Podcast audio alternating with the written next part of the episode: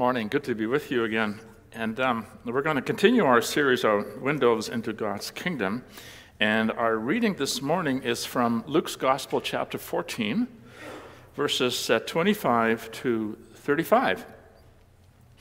And this is what we read Large crowds were traveling with Jesus, and turning to them, he said, If anyone comes to me and does not hate father and mother, wife and children, brothers and sisters, yes, even their own life, such a person cannot be my disciple.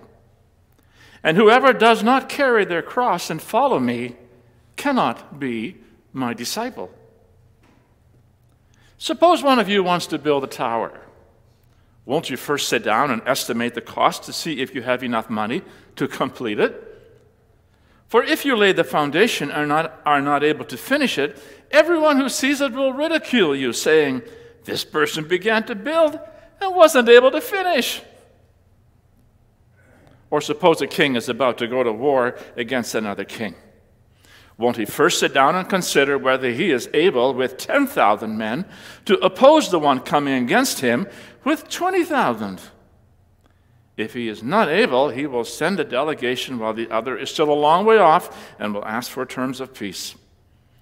In the same way, those of you who do not give up everything you have cannot be my disciples.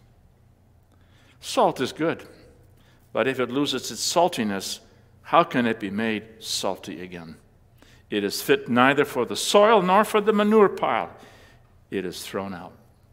Whoever has ears to hear, let them hear. This is the word of the Lord. Now, I know, congregation, that you are not looking for a new lead pastor. That Bill Vincent and I are simply filling in for Jenna while she learns that it's even tougher being a mother than a pastor. But imagine that you were looking for a lead pastor. And if you were, I wonder. And I want you to think carefully before you respond. The temptation will be to give what you think is the right answer. But I wonder if Jesus applied for the position, would you vote in favor of calling him? You may be thinking that's a silly question, maybe even a little sacrilegious. But in light of what a lot of church growth experts tell us is important, it is a good question to think about.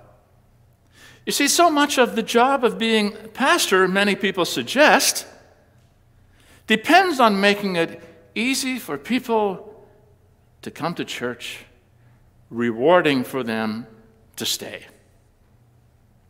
The important thing is you need to create a safe caring environment where people believe their concerns will be heard and their needs will be met. Find out what people are looking for and give it to them so that they decide to stay put in your church rather than continuing to shop for a church down the street. The problem with Jesus, today's scripture being a clear case in point, is that far from making it easier for people to follow him, he always seems to be pointing out how hard it is. Three times in relation to three short parables about a builder who has to be sure he's got what he needs to finish a project before he begins. About a king who has to be sure he's got the resources he needs to defend his kingdom before he sets out to meet the enemy, and about salt that is useful only if it remains salty, three times, Jesus minces no words about the cost of following him. If anyone comes to me and does not hate his father and mother, his wife and children, his brothers and sisters, yes, even his own life, such a person cannot be my disciple. Anyone who does not carry his cross and follow me cannot be my disciple. In the same way, any of you who does not give up everything he has cannot be my disciple. Cannot. We call this one of the hard sayings of Jesus. And here's how we usually understand it that Jesus will never accept us as his disciples unless we get our act together. We hear these words as barriers that Jesus puts up to our being allowed to follow him, as conditions he lays down for you and I to be included among his disciples. You cannot be my disciple unless you hate, unless you carry a cross, unless you give up everything. You cannot. But here's the problem in making Jesus the problem this goes against everything we know about the scandalous, outrageous grace we hear about in so many of its parables and throughout the Gospels. The truth is, this so called hard saying is meant by Jesus to set you free. Listen very carefully and you begin to see that the three cannots are not from Jesus' side, but from ours. Not, I won't let you be my disciple unless you hate, carry the cross, and give up, but, don't you see? Unless you hate, unless you carry that cross, unless you give up everything, you are preventing yourselves from following me. The difference is crucial. It is not Jesus setting up barriers to following him, it is you and I not removing barriers we have set up to following him. It is a matter of our willingness or not to stop making all the other claims upon our lives more important than that of Jesus. It is about our willingness or not to stop wanting to follow someone or something else but Jesus. It is about our willingness or not to let go of other loyalties that we put in the way of experiencing the sort of intimacy and relationship with Father, Son, and Holy Spirit that makes life in the kingdom of God a feast. Jesus means to help us build well, win the battle, be salt. That is, be free to follow Him rather than be enslaved to lesser gods of our own making. See, the fact is, we all follow someone or something. Every person in this room, every person in the world is a disciple of somebody or something. Every person in this room, every person in the world has someone or something to which we give our ultimate loyalty. In his 1979 Grammy Award winning song, Gotta Serve Somebody, Bob Dylan wrote these lyrics. I'm not going to sing it. You may call me Terry. you may call me Jimmy. You may call me Bobby. You may call me Zimmy. You may call me RJ. You may call me Ray. You may call me anything. But no matter what you say, you're going to have to serve somebody. Yes, indeed, you're going to have to serve somebody. Well, it may be the devil or it may be the Lord, but you're going to have to serve somebody. The human race, as a recent Oxford university study, most again confirmed, is inherently, is incurably religious. Every human being serves some sort of master, something or someone to whom we give ultimate allegiance. That is the way we are made. The question is whose disciple are you?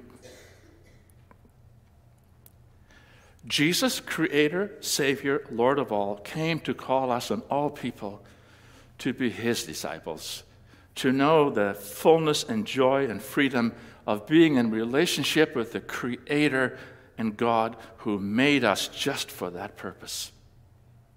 He wants it so much, He was willing to die on a cross to make it possible.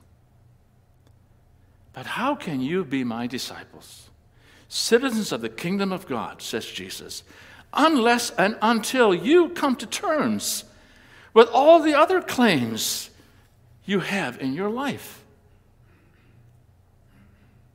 The amazing thing is that Jesus says all this, writes Luke, not to those who had already made a clear decision to get serious about following him but to the large crowds traveling with him, to, to people that church growth experts refer to as seekers. Just the sort of people you ought to be attracting with safe and caring environment or filling your needs kind of messages. But no, as always, Jesus is brutally honest. You cannot be my disciple unless you hate. You cannot be my disciple unless you carry a cross. You cannot be my disciple unless you give up everything. That's just how it is.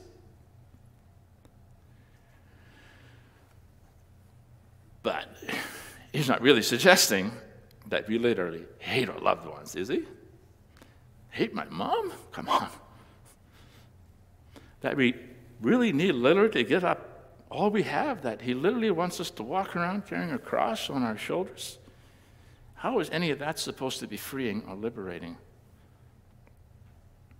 Okay, so let's think about those three cannots for a few moments. One at a time. First, if anyone comes to me and does not hate his father and mother, his wife and children, his brothers and sisters, yes, even his own life, he cannot be my disciple in light of the fifth commandment that we honor our father and mother, in light of Jesus' command to his disciples on the night he was betrayed, that as I have loved you, so you must love one another, he clearly does not mean by hate what we usually mean by hate.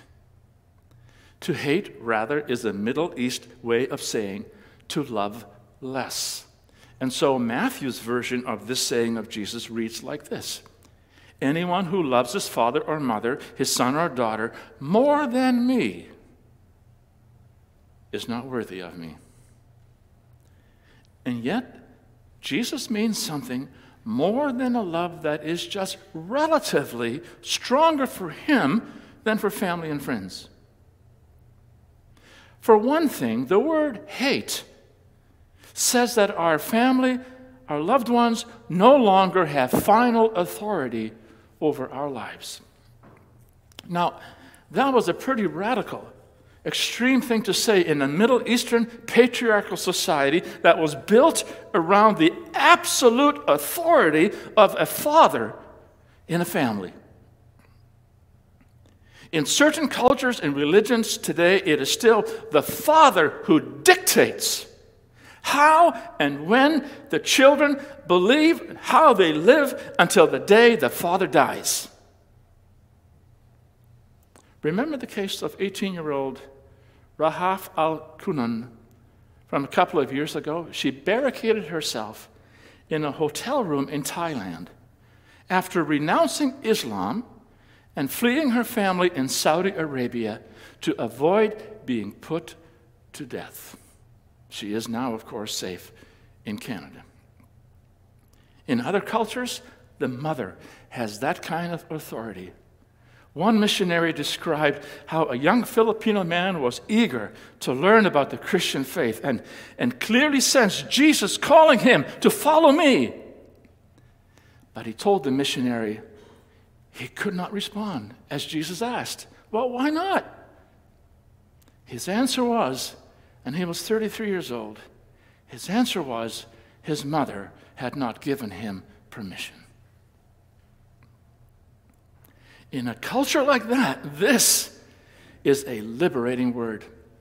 A word that says the only permission you need to follow Jesus is Jesus' permission. The same is true in the culture in which we live. It is so easy to let family or friends take the place in our lives that belongs only to Jesus. But my Father is my Father. He's not my Lord.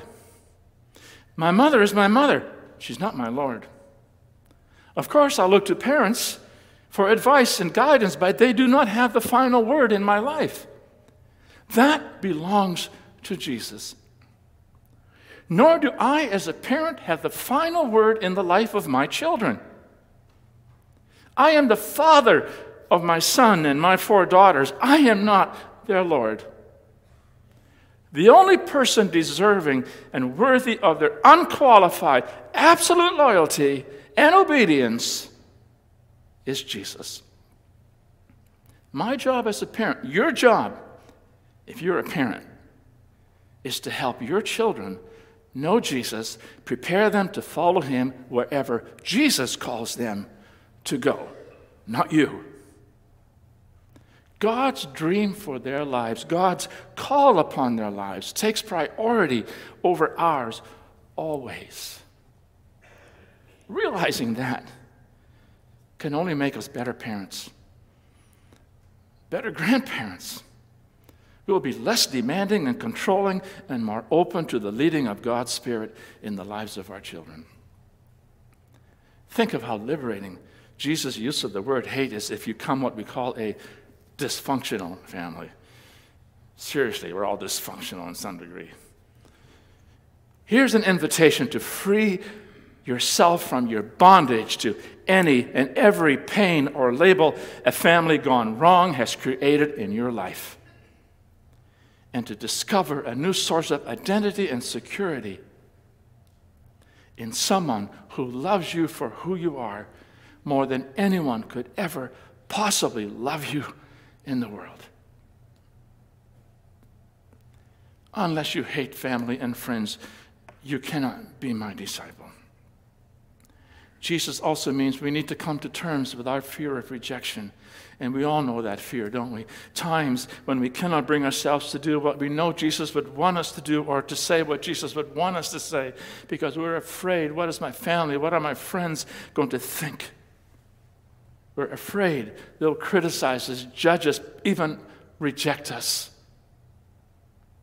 Many of the leaders of the Jewish people, John tells us in his gospel, did come to believe in Jesus, to believe that Jesus was who he said he was, God's Messiah. But, writes John, because of the Pharisees, they would not confess their faith for fear they would be put out of the synagogue, for they loved praise from men more than praise from God. It is not Jesus putting up a barrier that would prevent us from being his disciples. This is about a barrier we put up, allowing our fear of criticism or rejection from family, friends, peers, or others to stand in the way of following Jesus.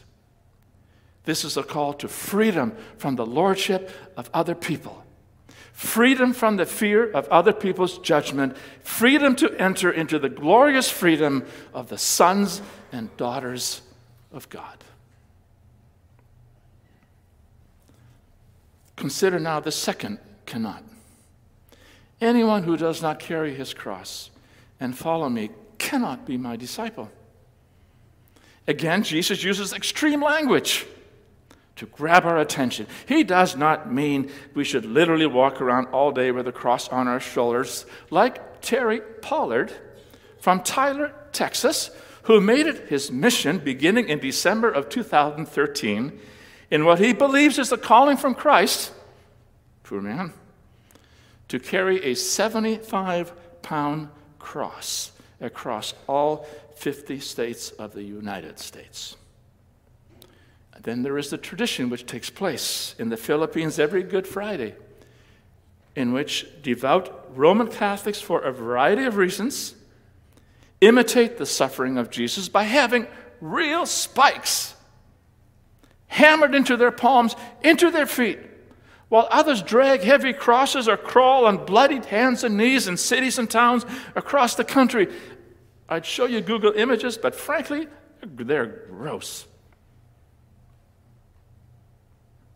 That, with all due respect for the sincere faith of Terry Pollard and the Filipinos who willingly subject themselves to real crucifixion, is not what Jesus meant to say. Jesus is saying that following him will inevitably lead to some form of suffering in our lives. Clarence Jordan, author of the Cotton Patch New Testament, was given the red carpet tour of a fellow pastor's new church building uh, one evening. With great pride, his colleague pointed out the rich imported wood of the pews, not quite like this. And uh, anyway, the luxurious decoration of the whole facility. And then when he stepped outside where a spotlight was uh, shining on this huge cross on top of a tall steeple, his colleague said to him, That cross alone cost us 10,000 bucks. To which Jordan replied, Brother, you got cheated.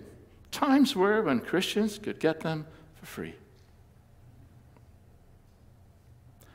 Following Jesus, we can expect to endure the same sort of hostility that he did, the same resistance and ridicule that he did. Following Jesus, we will also suffer with him as he suffers with the world. The world's pain is Jesus' pain. And followers of Jesus are called to be his hands and feet in alleviating that pain. Jesus' pain for others becomes ours. His heart for others gets transplanted into our hearts. As his disciple Peter wrote, Dear friends, don't be surprised at the painful trial you are suffering as though something strange were happening to you. But rejoice, you participate in the sufferings of Christ. The only people who ever literally carried crosses in Jesus' day were people who were on their way to their own death. Literally. That is, this is Jesus' way of saying, that we need to let go of our claim to be in control of our lives and our destiny. To carry your cross means you choose to die to yourself, to being Lord of your own life. You make the decision to let Jesus lead you wherever he may lead. As Dietrich Bonhoeffer the well known German pastor and theologian executed by the Nazis near the end of World War II, reminds us in his book, The Cost of Discipleship when Christ calls a man or a woman, he bids them come and die. Can you think of a more liberating word? One of the biggest illusions from which we all suffer in our lives is the notion we are in control of our lives. Really?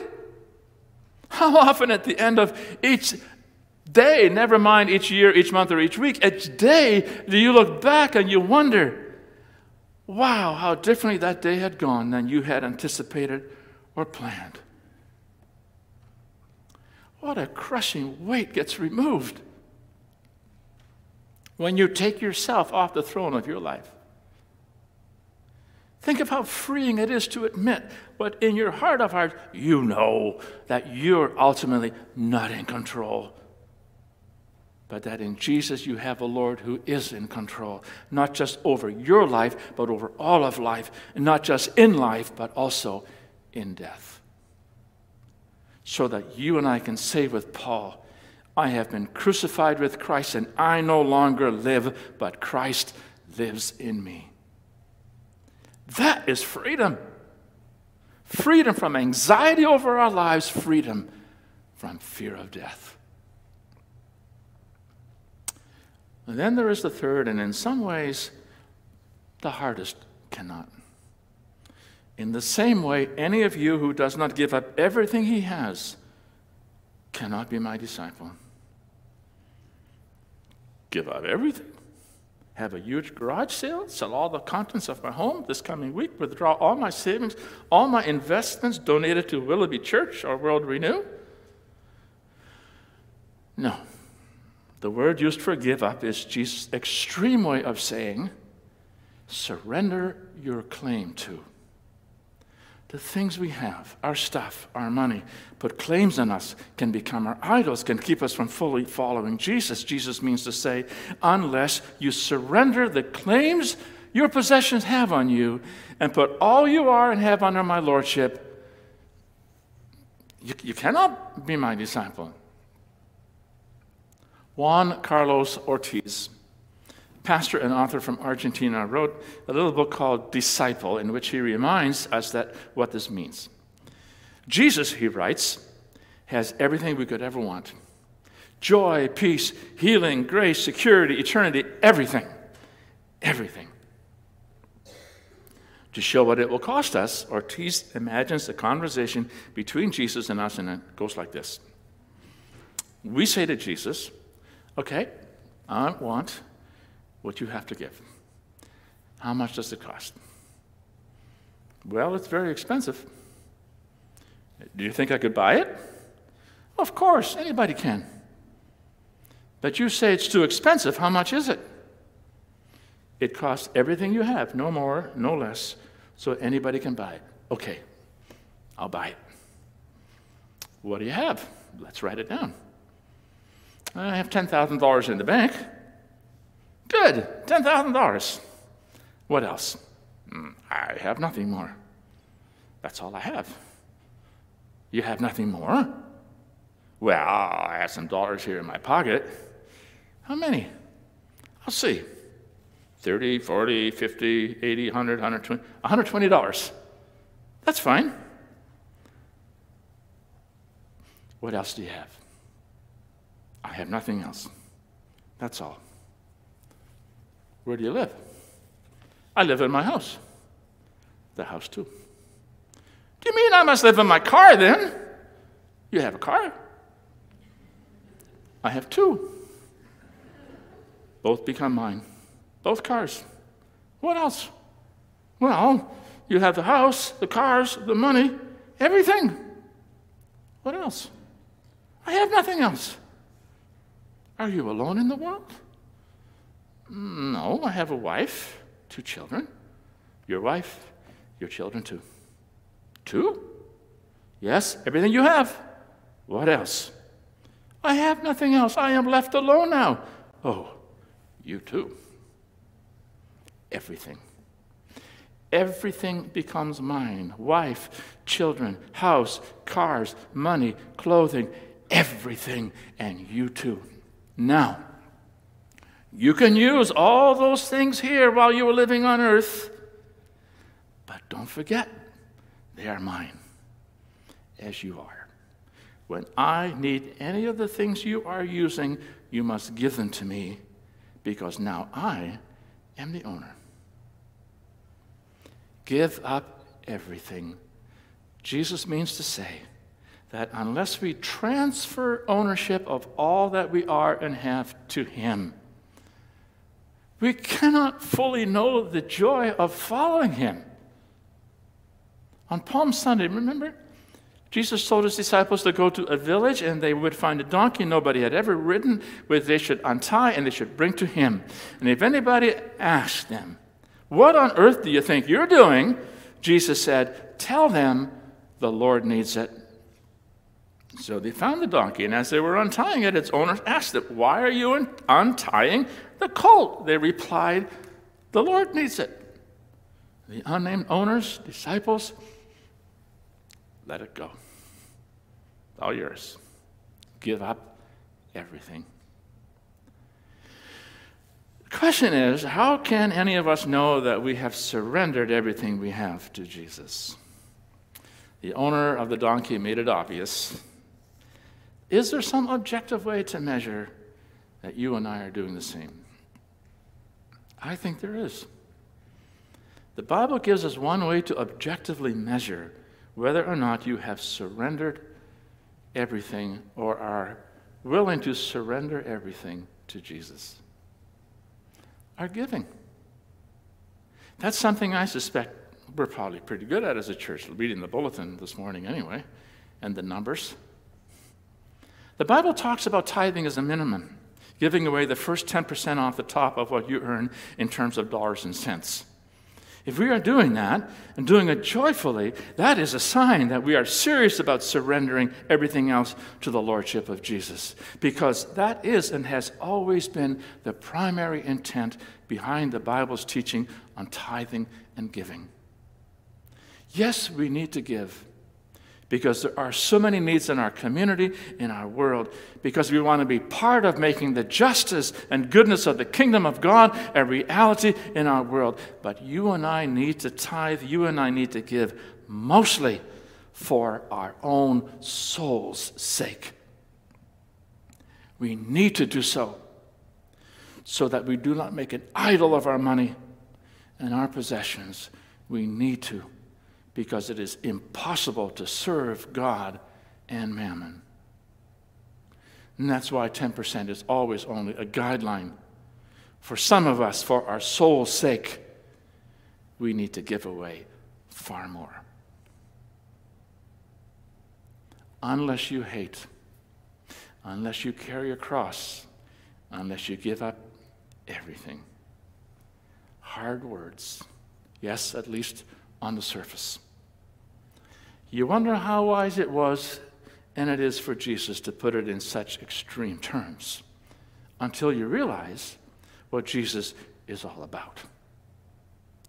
Like the builder in that first little parable, Jesus is building not just any big and beautiful building that you can imagine, but a new humanity in a new creation. Like the king in that second parable, Jesus came to wage war, to defeat the powers of sin and Satan and death, and win us and win the world for his own. Like the salt in that third little parable, if we are not salty, we would be good for nothing. Jesus knows we will not join him in building his kingdom, not join him in the battle against sin in our lives and in our worlds. We will not be healing salt for our community if we keep giving in to all the other claims on our hearts and lives. So hate, carry a cross, give up everything. Hard words, yes, but words meant to set us free, to do what he calls us to do to fully enjoy all he came to bring and give. A sense of purpose and meaning both for life, this life, and the life to come. And a new and intimate relationship with the one who made us and who loves us more than we could possibly imagine. In the name of the Father, and the Son, and the Holy Spirit. Let's pray. Gracious God, Help us by your Spirit to remove any and every barrier that would prevent us from following you, from being disciples of Jesus and being his hands and feet to be building in this community, in the places where we live and work and study, the new creation that is your promise in Christ and for which Jesus as we will remember in the coming season of Lent, gave his life. In his name we pray. Amen.